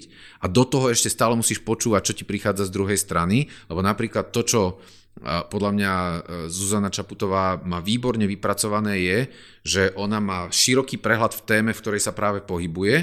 A práve keď jej tam padne, čo počuje, hej, tak vtedy udre tú, tú správnu notu tematicky. Nie ako niečo, čím, čím ide vlastne znemožniť toho nepriateľa, ale iba poukáže na jeho vnútorný rozpor. Hej, to, to, to bol konkrétne tento, uh, tento prípad. No a... A tie techniky na to učenie sú aké? Že keď... No, uh, to je súčasť vlastne tej knihy, uh, že, že ty musíš mať... Ja sa ťa tu snažím naviesť, aby si tú svoju knihu promovala, ty nie a nie. nie. Dobre, ďakujem ti veľmi pekne. A tam, tam to začína vlastne tou, to, tou základnou štruktúrou argumentu, hej, že keď niečo tvrdím, musím to vedieť vysvetliť, musím to vedieť dokázať, ktorá by sa mala v čase stávať tvojou prírodzenou. Hej, že, že nie len, že sám rozmýšľam v argumentoch, ale vyžadujem alebo očakávam rozmýšľanie v argumentoch aj od ostatných a v momente, keď mi napríklad v politickej diskusii nejaké vysvetlenie chýba, tak si ho idem pýtať a pídim sa po tých dôkazoch. Zároveň, a však to ty máš zažité na sebe, že to, čo ja e, na tých základných školeniach ľudí učím, tak to politikov odúčam. Hej, lebo jeho práca nie je vysvetliť v diskusii uh, do dokonalého detailu, čo je odvodový bonus alebo hociaká iná vec. Uh, jeho práca je získať hlasy voličov. Hej, proste politika je o tom, že ty musíš maximalizovať a využitie času v tej, realiza- v tej relácii, v ktorej si pozvaný na to, aby si získal čo najviac podpory a, a tým pádom a niekedy nie je tak dôležité, aby si niečo dokonale vysvetlil, ale aby si povedal tvojim voličom to, čo oni v danej chvíli potrebujú počuť, čo už je iná disciplína, to je iný šport. A, a vlastne ustrážiť toto tak, aby si vytvoril mm, čitateľný, ja tomu hovorím, že politický obraz, politické monterky, s ktorými tí ľudia sa stotožňujú a žijú s nimi, je tvojim dlhodobým cieľom. Hej, že proste keď sa objavíš na obrazovke, tak ľudia od teba niečo očakávajú, ty im to dáš a takí, ktorí od teba nič nečakajú, tak im dáš niečo, na základe čoho by ťa mali chcieť vidieť na budúce. A či to robíš cez vysvetľovanie, alebo vtip, alebo uh, to robíš tým, že si zmierlivý v diskusiách, alebo e, e, to robíš tým, že prezentuješ výsledky svojej práce, už sú jednotlivé ako keby súčasti rôznych ľudí podľa toho, že, že čo im v tej politike alebo v tom verejnom živote sedí. Dôležité je, aby to bolo konzistentné a aby to plnilo ten účel, že si na základe toho zvolený. Pekne si to povedal, nedá sa takáto, alebo ako sa táto vec prenáša do také bežnej komunikácie, že tá nie je len o tých argumentoch a vysvetľovaní a dôvodov, ale je presne o tej, aj o tom, že čo tí ľudia od teba očakávajú, že keď si ich šéf, ich, ich podriadený alebo ich kamarát, a akú máš, ja neviem, emóciu pri tom, hej, aké máš sebavedomie, že ak, ako sú, neviem, či v tej knihe sa vysporiadávate aj s týmto, alebo je to čisto iba o takých ako keby, že argumentačných Nie, veciach? presne, presne tomuto sa tam venuje celá jedna veľká časť, vlastne tomu vedeniu dialógu. A je tam popísaná napríklad tá technika láskavej kritiky, a, ktorá je teraz veľmi aktuálna pri, pri diskusiách o očkovaní a tak ďalej, by sme mali vždy myslieť na to, že na prvom mieste stále pred nami sedí človek, dokonca človek, ktorý častokrát nám bol blízky a my už nechápeme, prečo nie je. A, až potom je jeho názor na očkovanie alebo na niečo iné. A, a takisto tie vzorce myslenia fungujú tak, že nám umožňujú získať viacej kontroly aj nad priebehom takýchto diskusí. Že a, ak sami seba a, nútime do toho, aby sme toho druhého človeka vždy dopočúvali do konca, a nezačali si formulovať svoju odpoveď po jeho tretej vete a už potom iba čakáme, kým sa mu dohýbu ústa, aby sme mohli začať rozprávať to my. To stále robím aj pri podcastoch. ja viem. Uh, preto sa snažím zopakovať to dvakrát, aby ti to došlo. uh, že, že, keď, keď ti, že keď pochopíš, prečo je napríklad dôležité aktívne počúvať, tak ti neujdu dôležité veci z toho, čo rozpráva ten druhý človek. Ak vieš, že je dobré začať tým, že zopakuješ, ako si to ty pochopil, tak sa nemusíš tlačiť do toho, že musíš vždycky začínať svojou vlastnou reakciou.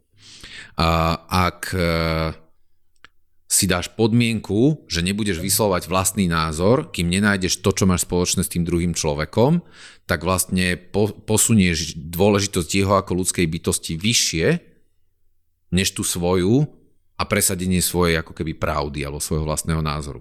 A o tom všetkom vlastne píšeme v tej knihe, ale nie ako niečo, že buď dobrý na ľudí, lebo treba, ale že takýmto spôsobom, keď postupuješ v komunikácii, tak častokrát aj svoje vlastné ciele dosiahneš lepšie, než sa ti to možno darilo doteraz. Stále je to, sa mi zdá, že o tom obsahu, ale veľakrát aj tá forma tej komunikácie, ako to hovoríš, lebo ty môžeš od písmenka do písmenka povedať to isté nejakým spôsobom a to isté od písmenka do písmenka môžeš povedať úplne iným spôsobom, neviem, sebavedomej, sebavedomejší, lebo je také, že keď sú ľudia sebavedomí, tak tí ľudia, čo ich počúvajú, predpokladajú, že je sebavedomý z nejakých dôvodov, asi má pravdu a pritom akože obsahovo, logicky, logicky alebo tak, že tú pravdu vôbec nemusí mať. Ako je z tvojej skúsenosti dôležitá aj tá forma sebavedomie, emocia do toho, ja neviem, tón hlasu, gestikulácia, pri tom presvedčaní a pri tom pochopení tých vecí, oproti tomu, že to máš dobre logicky a argumentačne vyskladané. Obsah je preceňovaný. Hej, že dobrá forma je nutná a obsah by ju mal naplňať a dvíhať jej kvalitu. Ale e,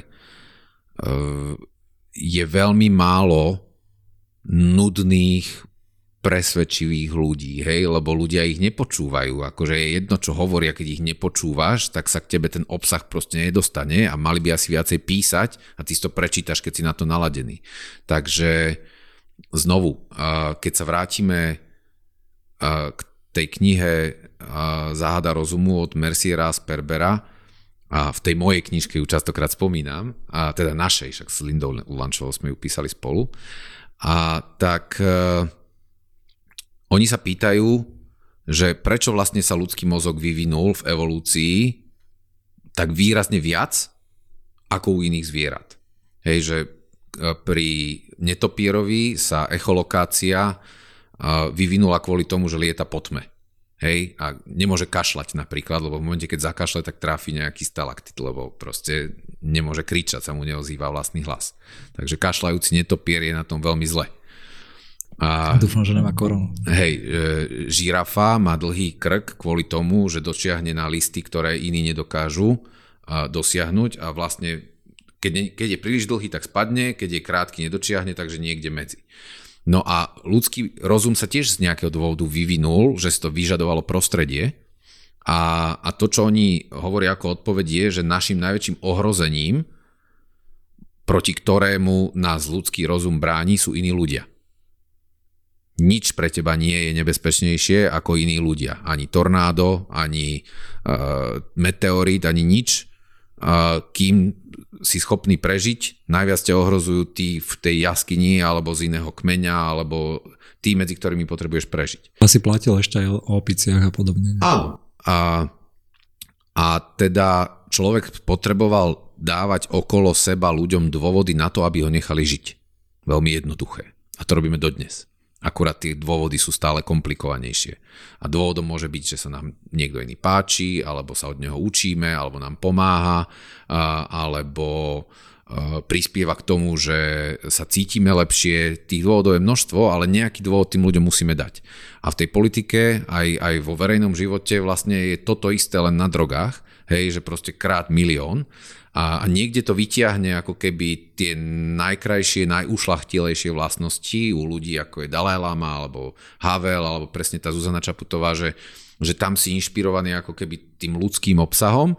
A u niektorých to skôr ide do tej patológie a, a presviečania vlastne mocenským spôsobom alebo uh, alebo, alebo štvaním ľudí proti sebe. Každopádne celé je to o tom, že ty potrebuješ dať ľuďom dobrý dôvod na to, aby si niečo mysleli alebo nejak konali. A keď, keď túto štruktúru začneme vo svete okolo seba odhalovať a čítať, tak sa veľa dozvedáme aj sami o sebe a vtedy a začne byť k sebe úprimnejší a povieme si, no tak prečo volím tohto a tohto človeka? No lebo možno porazí niekoho, koho považujem za svojho nepriateľa. Alebo lebo by som chcel byť taký výrečný ako on. Alebo sa mi páči, ako sa stará o svoje deti. Niečo. Hej? Ale každopádne a do, do, do, do svojho rozhodovacieho procesu a vzťahu sebe k samému vnášame viacej svetla. Keď si tak zabrdol do tej politiky, ty si začal aj podnikať po politike a ty si, mňa sa veľa ľudí pýtalo, že aký je rozdiel medzi politikou a podnikaním, že ja som prišiel z toho podnikateľského do tej politiky a ty si to urobil opačne, že z tej politiky si išiel do podnikania. Tak aký je rozdiel medzi politikou a podnikaním? Ja môžem pomenovať ten rozdiel medzi veľkou politikou a podnikaním, lebo je možné, že politika na úrovni samozprávy napríklad je k tomu podnikaniu bližšie cez ten priamy kontakt s ľuďmi. A kdežto v tom parlamente ho, ak ho nevyhľadávaš, ho za stolko nemáš. A v podnikaní, ktorému sa teda my venujeme, sa ti neodpúšťa neplnenie slubov. Hej, že proste keď povieš, dodáme to vtedy a vtedy v takejto kvalite, tak keď to párkrát nespravíš, tak ideš pomerne rýchlo dole. A v politike dokážeš na sluboch prežiť 20 rokov, kým smerujú k nejakej vízii sveta, s ktorou sa ten volič dokáže stotožniť. To je tiež veľmi zaujímavé. Ja, jedno z takých dôvodov hlavných, ktoré ja teraz vnímam, že prečo sa tak politika tak akože radikalizuje, alebo niektorí to vnímajú, že akože ide k horšiemu a k horšiemu je práve to, že mne sa zdá, že tí ľudia ešte oveľa viackrát uh, že dokážu už tak odpustiť tým politikom a napriek tomu ich voliť, že tak veľa že poprú tí politici sami seba v priebehu dní, v priebehu týždňov a tí ľudia ich napriek tomu volia, aj keď ich už nemajú radi a že to je vlastne ako keby ten problém no, toho, akí ľudia sa tam neskôr dostanú. Hej? Že, že neviem, napríklad keď sme sa bavili o Igorovi, keď som čítal tú jeho knižku, to už teraz po voľbách a ešte však cez voľby, že on každý týždeň poprel seba, hej, že to, čo rozprával, napriek tomu toto nebolo niečo, čo, kvôli čomu by ho ľudia volili a pritom ľudia, ktorí sa snažia že rieť nejakú diskusiu a argumentovať presne, ak sa ty povedal v tom podnikaní alebo v tom menšom svete, by ti to nikdy neodpustili. Že čím je to podľa teba? No presne tým, že mm, kým je tam tá veľká vec, čo bolo napríklad v tomto prípade porazenie Fica, tak všetky ostatné sú prehľad, prehliadnutelné. Vieš, to, čo sme my nedocenili a nevideli, lebo ináč by sme tu nesedeli, by sme riadili to štát. A tak, e, tak to on e, veľmi dobre v tej chvíli vycítil a vedel, že na všetkom ostatnom tým ľuďom až tak nezáleží. Nie, nie je to napríklad taká schéma, ktorá sa však aj vo firme dá veľakrát e, robiť, že vybereš jednu veľkú dôležitú vec a na ostatných veciach už záleží menej a vďaka tomu vieš tých ľudí viac lídersky potiahnuť do nejakého smeru takto, že ja ten ako keby, že veľký korporátny svet zďaleka tak dobre nepoznám, aby som, aby som toto vedel vôbec posúdiť a odpovedať, ale uh, viem si predstaviť, preto hovorím, že áno, že v firmách od určitej veľkosti sa začína tá dynamika veľmi podobať dynamike štátu. A teraz jedno, že ako, ako riadeného, a akurát, že to trhové prostredie, ak tam existuje, dokáže ti dávať efektívnejšiu spätnú väzbu, než, než to dokáže zle riadenému štátu. Máme už dosť e, času za sebou, poďme si prebehnúť také na záver, také rýchlejšie otázky a skús odpovedať tak uh, konkrétnejšie. Tomu spánku sme sa už nedostali. To som preskočil teraz, lebo podľa mňa mňa tak celkom zaujímalo ma to, čo si rozprával o tom, o celom tom myslení a aj sme odbehli do toho, ako opraviť svet a polarizáciu a som sa tam trošku zdržal, lebo ma to veľmi bavilo a nechcel som už teraz celú uh, novú tému spánku otvárať, ale tu môžeme na nejakej separátnej diskusii. Ja som tiež známy v týchto podcastoch, že hovorím, že to by bolo tiež celé na, na celú ďalšiu tému. A zbehneme si na záver nejaké také krátke otázky a aké sú, aké sú také najlepšie zdroje a knihy, ktoré by si ty odporúčil okrem teda tejto svojej a, na argumentáciu alebo možno skôr aj že komunikáciu, diskusiu, presvedčanie ľudí. Jano Markoš, všetky tri jeho knižky odporúčam. pretože dobré a v slovenskom kontexte približujú rozmýšľanie človeka o sebe samom. Hej, že sila rozumu je viacej o tých logických chybách a argumentačných fauloch a medzi dobrom a zlom je o tej schopnosti ako keby nahliadať aj na veľmi kontroverzné témy z tých dvoch základných pohľadov a hľadať aj možno, že nejaké pohľady, ktoré sú mimo tej základnej polarity. A, a teraz vlastne bližšie k sebe je kniha, ktorá naozaj hovorí o tom, ako práve v dnešnej dobe nachádzať seba samého a rozmýšľať o sebe ako o človeku. Takže Jana Markoša určite všetky tri knižky uh, odporúčam.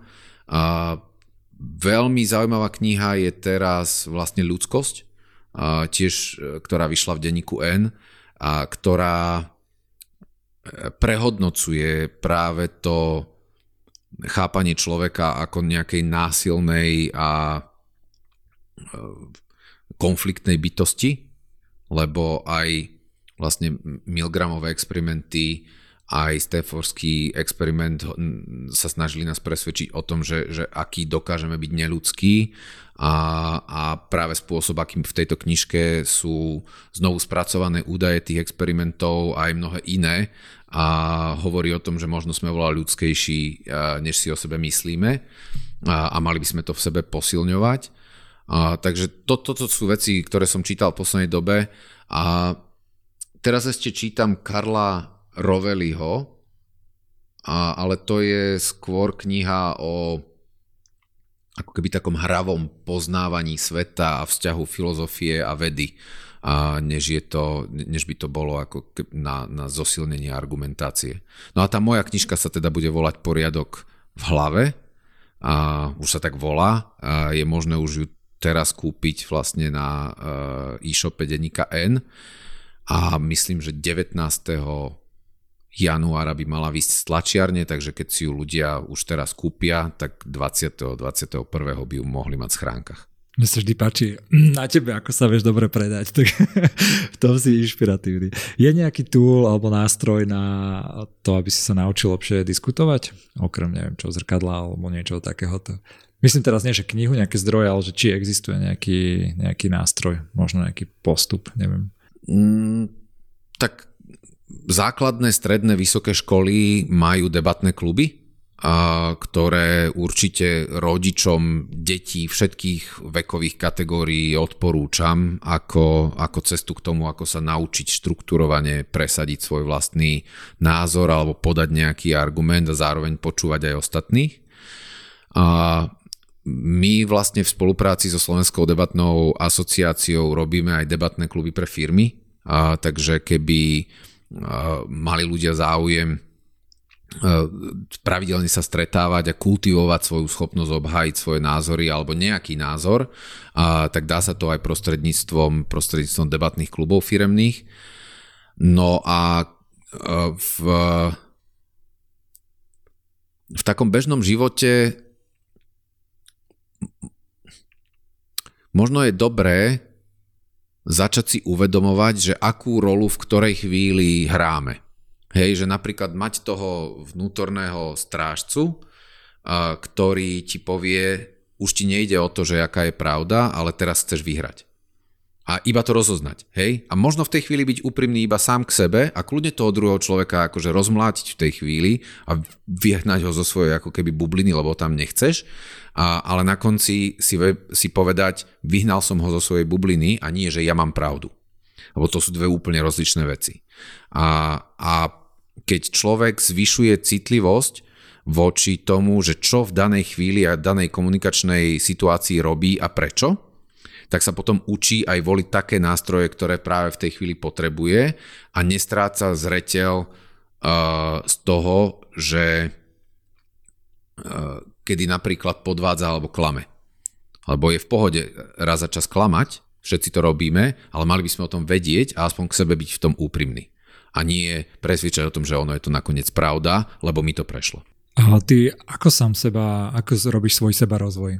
Aj môžeme sa pobaviť konkrétne možno o týchto diskusiách, že aby si ty toto vedel rozoznávať, lebo to chce tiež asi nejaký tréning, že čo si to vždy, keď pôjdeš s niekým do diskusie alebo ideš sa s niekým baviť, tak si predtým povieš, dobre, idem sa sústrediť na to, že čo bude môj cieľ, aby som klamal, neklamal, že ako, sa, ako ty na sebe pracuješ, aby sa v tomto zlepšoval. Snažím sa obklopovať sa ľuďmi, ktorí sú lepší ako ja to je také klíše, ale funguje to, hej, že Mojím snom je, že v jednom momente mi lektorský tým Akadémie kritického myslenia povie, že Poliačik, ty už ťahaj niekam do ryti, lebo už rozprávaš 20 rokov furt to isté Oni a to už svet hovoria, sa pohol. No, to no, že to povedia vieš. mne, hej, aj. že to povedia mne a, a že počúvaj, že, že už sa to nedá počúvať, fakt, akože veda sa pohľa ďalej, svet sa pohol ďalej a ty furt ty kokos štruktúru argumentu už 20 rokov tu rozprávaš a, a vtedy budem spokojný, keď ma prerastú tak, že povedia, že už to nepotrebujeme, už len maskot a podpisovať knižky.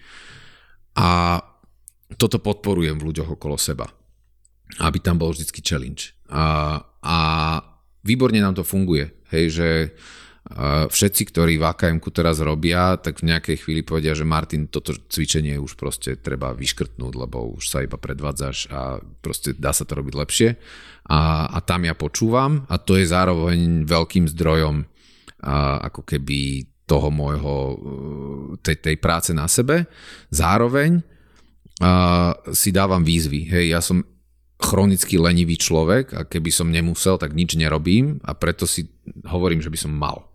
Napríklad ten doktorát je taká výzva, že ho chcem dokončiť a, a núti ma to čítať veci, ku ktorým by som sa zrejme inak nedostal. A takisto tá kniha, hej, že napísať ju, to bolo veľká trápenka pre mňa, ale keď som to dal vo forme newslettera von a vedel som, že každý týždeň musím tú kapitolu proste napísať, tak nakoniec to bolo. A zároveň chcem, aby moji synovia naši synovia s Hankou vyrastali v tom, že všetko je možné. Hej, že vidia, že naši si povedali jedného dňa, že budú predávať periny, bum, máme obchod. A povedali si, že proste pôjdeme na výlet niekam, sme tam. Hej, že aby videli, že existuje zmysluplná cesta od nápadu k realizácii a aby sa to stalo súčasťou ich každodenného života. Aký máš ty zmysel života? Učiť sa. Môj zmysel života sú zmysluplné konverzácie. Vtedy sa cítim najlepšie na svete. A zároveň na školeniach často ľuďom hovorím, že, že ja som tam kvôli aha momentom, keď nie len, že človeku niečo povieš, ale keď vidíš, že mu to doplo. Hej, že keď zrazu mu, sa mu otvoria tie oči, že ty kokos, že to som vôbec netušil, že to takto funguje, vtedy som šťastný keď, keď mám mm, možnosť odsledovať, že niekto sa niečo naučil a dokonca to môže pomôcť zvýšiť kvalitu jeho života, tak, eh, tak tam, tam sa cítim, že tam, tam je to dobré. To je krásne. Tak dúfam, že aj tento podcast bol trošku naplnením zmyslu tvojho života, že si mal aspoň trošku konverzáciu dobrú a ja, tak verím, že aj naši poslucháči. A ďakujem pekne, že si, že si tu bol a teším sa ešte na nejakú ďalšiu časť. Ja veľmi rád znovu prídem. Na budúce už donesem knižku, ale keďže ešte nie je vytlačená, tak som ti donesol aspoň tričko. A máš tu Platóna a Aristotela na tričku. To sú kto? A takí dvaja a, ľudia, na základe ktorých vlastne dodnes máme filozofiu tak, akú máme. A je tam napísané, že dajte mi argument, daj mi argument a to v tom sa snažím, aby sa ľudská spoločnosť posunula v komunikácii, tak vlastne, že keď ho tiež na sebe vidíš. Super, ďakujem ešte raz. Díky. Čau.